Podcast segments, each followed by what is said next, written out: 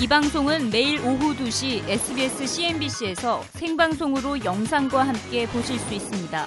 여러분의 많은 시청 바랍니다.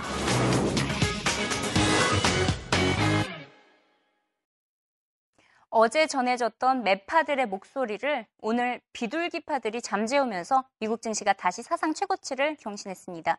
양적 완화 축소를 거론하기에는 시기상조라는 제임스 불러드의 세인트루이스 연은 총재와 윌리엄 다들리 뉴욕 연은 총재가 이처럼 말을 했기 때문인데요. 내일이면 전해질 버냉키 의장의 의중은 어떨까요? 우선 우리나라 전문가에게 물어봐야겠죠. 아시아 금융학 회장 오정근 교수님 모셔봤습니다. 안녕하세요. 안녕하세요. 네, 정말 오랜만에 찾아뵙는 것 같은데요. 아, 예, 한 3주 된 것 같습니다. 네, 미국 어떠셨어요? 어, 미국 경제가 이제는 가보니까 네. 집값은 한 작년에 비해서 한10% 정도 올랐어요. 올랐는데 어.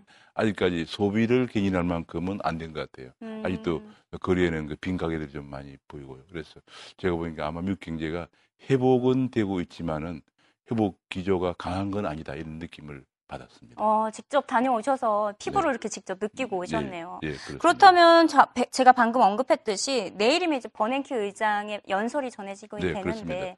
버냉키 의장도 네. 그러면 교수님이 제 생각으로도 아마 내일 거죠? 본행 교장이 그 국회에서 청문회에서 얘기하는 게 굉장히 중요한데 음. 제 생각으로 아까 얘기한 그 비둘기파 얘기가 얘기처럼 어, 아마도 양적 완화를 지금은 어, 출구 전략을 구사할 때가 아니라는 결론 얘기를 할 것 같아요. 왜냐하면 음.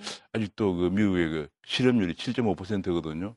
근데 작년에 작년 말에 7.8%였어요. 그러니까 지금 현재 몇 개월 사이에 0.3%밖에 하락하지 않았기 때문에 금년 말이 가더라도 7% 정도밖에 안 될 거예요. 근데 음. 본인 의장 얘기가 과거에 6.5%가 되어야만이 출구 전략을 할 수 있다 얘기했거든요. 그러니까 아마 지금 일부 매파에서 얘기하는 출구 전략 얘기는 좀 시기상조다 이런 얘기를 할것 같아요. 음, 그렇다면 시장 최근 시장이 연준 위원들의 말 한마디 한마디에 조금 예민하게 반응을 하고 예, 있잖아요. 그- 그렇습니다. 매파들의 이런 출구 전략 입장 계속해서 전해질 거고 네. 버냉키 의장은 뭐 내년까지는 계속 이어갈 것이고 네. 시장은 어떻게 그 결과적으로 될까요? 항상 중요한 것이 예. 미국의 그 FOMC 구성과 의사결정 과정을 보면은 미국은 절대적으로 연준 의장의 역할이 굉장히 큽니다. 음, 그래서 어 제가 보기에는 결국은 버냉키 음. 의장의 얘기를 그렇죠. 경청하는 수밖에 없다는 생각을 갖고 있습니다. 그렇다면 간간히 앞으로도 매파 위원들의 의견이 전해진다고 하더라도 그렇게 그렇습니다. 민감하게 받아들일 그렇습니다. 필요는 없고 제가 보기에는 네. 어 일이 일비할 필요는 없고요. 음, 어, 버냉키 의장의 생각. 지금 버냉키 의장이 최근에 한 얘기 중에, 중에서 절대로 미국은 다시는 대공황 때와 같은 그런 실수를 반복하지 않겠다는 그 강한 의지를 보였어요. 음, 그렇기 때문에 제가 보기에는 어, 또 더 중요한 것 중에 하나는 이번 주가가 많이 이제 사상 최고치를 경신하고 있잖아요. 근데 네. 어, 제가 미국에 있는 동안 그때 버냉키 의장이 그 제가 있던 그 시카고 연준에서 와서 스피치에서 무슨 얘기냐면 주가가 너무 많이 올랐다. 음, 지금 그, 그 그런 그 경고를 했거든요. 네. 그걸 보더라도 제가 보기에는 아마 오히려 어, 버냉키 의장은 경기 회복에도 역점을 두지 아- 않을까 싶어요. 음, 네, 시장은 이렇게 강세를 이어가고 있는 가운데 애플은 탈세 의혹에 휩싸였습니다. 팀쿡 CEO가 상원 청문회까지 출석해 지금까지 애플은 모든 세금을 다 내왔다고 해명했는데요. 항상 하지만 막상 이 경쟁 업체인 우리나라 삼성전자와 비교를 해보니 세율이 14%로 거의 비슷했습니다. 청문회 대화 내용부터 들어보시죠. Would it be fair to say that um, your biggest competitor globally is Samsung? They are certainly one of the, yes. Well, So Samsung would be a major competitor? Yes, sir. And uh, is Samsung an American company? Korean company. They're headquartered in South Korea uh, that has a top corporate tax rate of 24%, which is 15 points lower than the U.S. corporate tax rate of 39.5%, which is our combined state and federal. Like all the tax planning discussed at the hearing today, ultimately it resulted last year in nothing more than the same global tax rate as your main foreign competitor. Is that accurate? Yes, that Yes, sounds like it. Senator, yes, with one difference. Samsung is able to freely move its capital back. I'm getting to that. I'm getting to that. You're, you're, you're ahead of me, Mr. Oppenheimer. um, so I would say the answer is it's worse for Apple because they can't bring their money home. And Yes. you, you, you think about that. So it's, it's partly the rate, but it's partly the fact that, that they can't bring it home at 35%. So their investment options are a lot more limited, aren't they?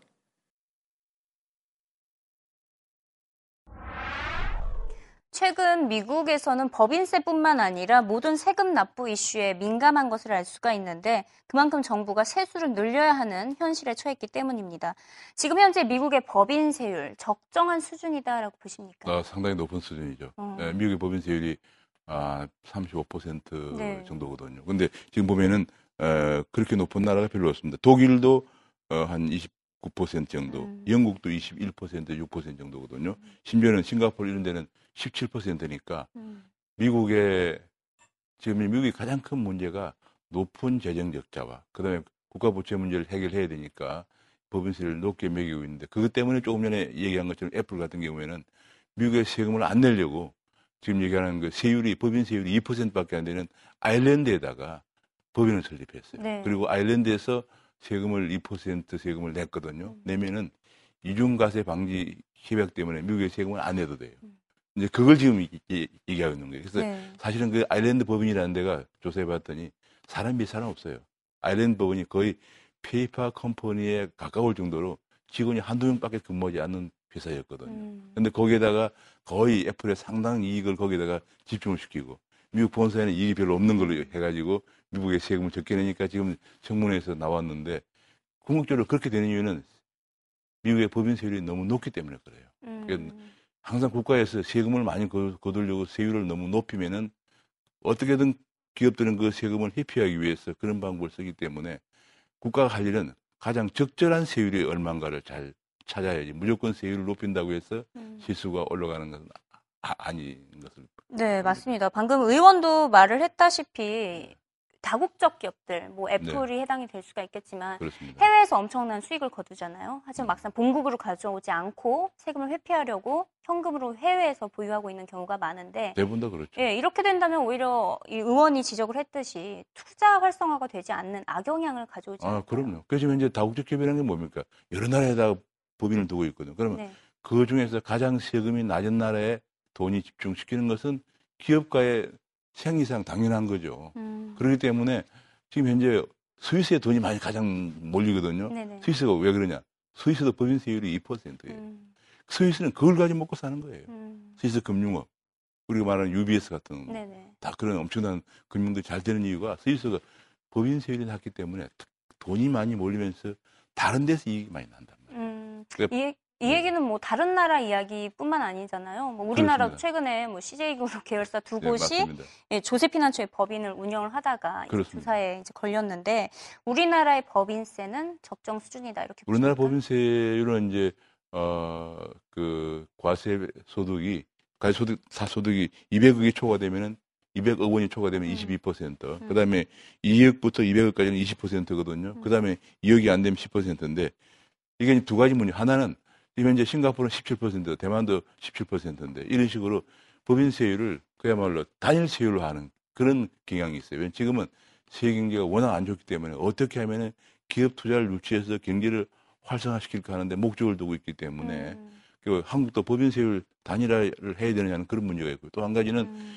미국이나 독일에 비하면은 낮지만은 영국 정도 수준이거든요. 반면에 또 한 가지는 우리나라가 싱가포르나 대만처럼 우리와 경쟁 관계 있는 국가들보다는 또 높단 말이에요. 네. 그래서 제가 보기에는 그러나 또 한편은 지금 현재 사회복지 문제 때문에 세수가 많이 필요하거든요. 네. 그래서 제가 보기에는 더 올릴 수는 없는 거고 음. 어, 이 정도 수준에서 싱가포르나 이런 그 홍콩이나 대만처럼 단위로 할 것인가 뭐 음. 이런 문제를 좀 고민해야 될 단계가 아닌가 싶습니다. 음, 법인세 단일화라는 네네. 어, 카드도 꺼내 드셨는데 한편 뭐 미국에서는 JP모건의 주주총회도 뜨거운 감자로 거론이 됐습니다. 이 회장 겸 CEO를 맡고 있는 제이미 다이먼의 직책을 분리해야 한다라는 목소리가 커져왔기 때문인데요.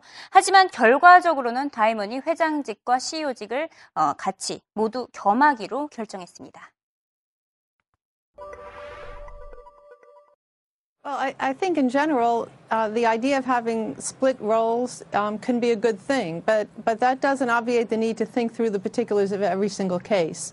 And in this case, uh, the, there's absolutely no reason to call for split for splitting the roles. The company's performed in a stellar fashion, and even, it, even when it suffered the loss of, from the London trade, the company was forthright in dealing with the problem. So I think that's the best you can expect from any company. And I agree with Jeff that there's abundant uh, research in this area and no indications that either unifying the role or separating the role is uh, indicative of better governance. It's really I couldn't important. agree with Karen more. There are problems out there in the governance world, but this doesn't tend to be one of them. Jamie Dimon, uh, like it or not, was one of the few who stood out in favor of Sarbanes-Oxley. He's been in, in favor of intelligent regulation. Uh, Karen's absolutely right. They've been extraordinarily transparent. And the London Whale itself, by the way, never jeopardized uh, their balance sheet in any way. They've turned in record earnings. Uh, where, where's the problem here? 네, 올 들어서 법인세도 이렇게 미국에서 논란거리가 되고 있지만 회장과 CEO 겸직에 대한 논란도 계속해서 커지고 있습니다. 워렌 버핏의 버크셔 해셔웨이 기업도 결국에는 회장직과 CEO직을 분리할 것이다라고 밝혔는데 각각의 장단점이 있을 것 같아요. 회장과 CEO를 겸하는 것과 네, 그렇습니다. 분리하는 이제 것. 그렇습니다. 이게 이제 그 결과적으로 기업의 지배구조 문제인데요. 이제 회장은 의- 결정권을 가진 거죠. 그러니까. 의, 사의 이제 회장이고, 그다음에 이제 CEO는 그야말로 집행 그 사장인 거죠. 그러니까 그걸 분리함으로써 좀 더 투명한 경영을 한다는 거고, 그다음에 이제 분리하지 분리하지 않으면은 아무래도 좀 이제 그 결정하는 사람이 바로 또 집행을 해야 되니까 좀더 어, 소액 주주들이 볼 때는 좀 불투명하지 않을까 이런 문제가 있는, 있는데 반면에 조금 전에 보면 JP 모건 같은 경우에는 어, 겸직, 겸직하는 경우에도 좋은 수익을 올렸거든요. 네. 그래서 그 문제가 없다는 얘기고요. 음. 그다음에 이제 어, 벅셔 해수회 같은 경우에는 이제 분리랑 좋다 그런 얘기니까 미국의 논리는 뭐냐면은 음. 기업의 지배 구조에 관해서는 정답이 없다. 음. 결과적으로 JP 모건처럼 어, 소액 주주들이 볼 때 불투명하다고 얘기할지 모르지만은 이번에 이익을 잘 내고 경영을 잘했기 때문에 지금 문제가 없다는 얘기거든요. 음. 아, 그래서 제가 보기에는 역시 기업 지배 구조에 관해서는 정말로 어떤 모형이 적합하 좋다라고 말하기가 힘들다는 것을 이번에 그 JP 모건 사례가 보여준 것이 아닌가 싶습니다. 음, 미국 기업들의 지배 구조 모델을 굳이 우리나라가 이렇게 그대로 채택을 할 필요는 없는 거고 음, 그렇습니다. 기업의 문화에 따라서 각각 그리고 그 나라의 네. 여건에 따- 따라서 환경에 따라서 하는 건데 결과적으로는 우리가 기업이 가장 중요한 것은 기업이 사람을 많이 투자 활동을 활발히 해서 고용을 창출하고 음. 이익을 많이 내서 주주들에게 배당금을 많이 주고 이게 기업이 가장 큰 거예요. 음. 그 지금 아까 JP 모건은 그걸 잘했기 때문에 뭐 김직이 하면 문제가 없다 그런 얘기죠. 음, 그럼 교수님이 보시기에는 회장과 CEO직이 겸직이든 분리되든 어떻게든 기업의 목적만 달성하면 된다 네, 이런 목적을 네. 달성하고 반면에 이제 어, JP 모건 같은 경우에 아마 김직하는 경우에도 기업 경영을 상당히 투명하게 하고 있지 않을까 싶, 습니다 음, 네, 오늘 말씀 감사드리고요. 네, 오랜만에 너무 반가웠습니다. 다음 아, 주에 또 찾아뵙도록 네, 하겠습니다. 감사합니다. 고맙습니다.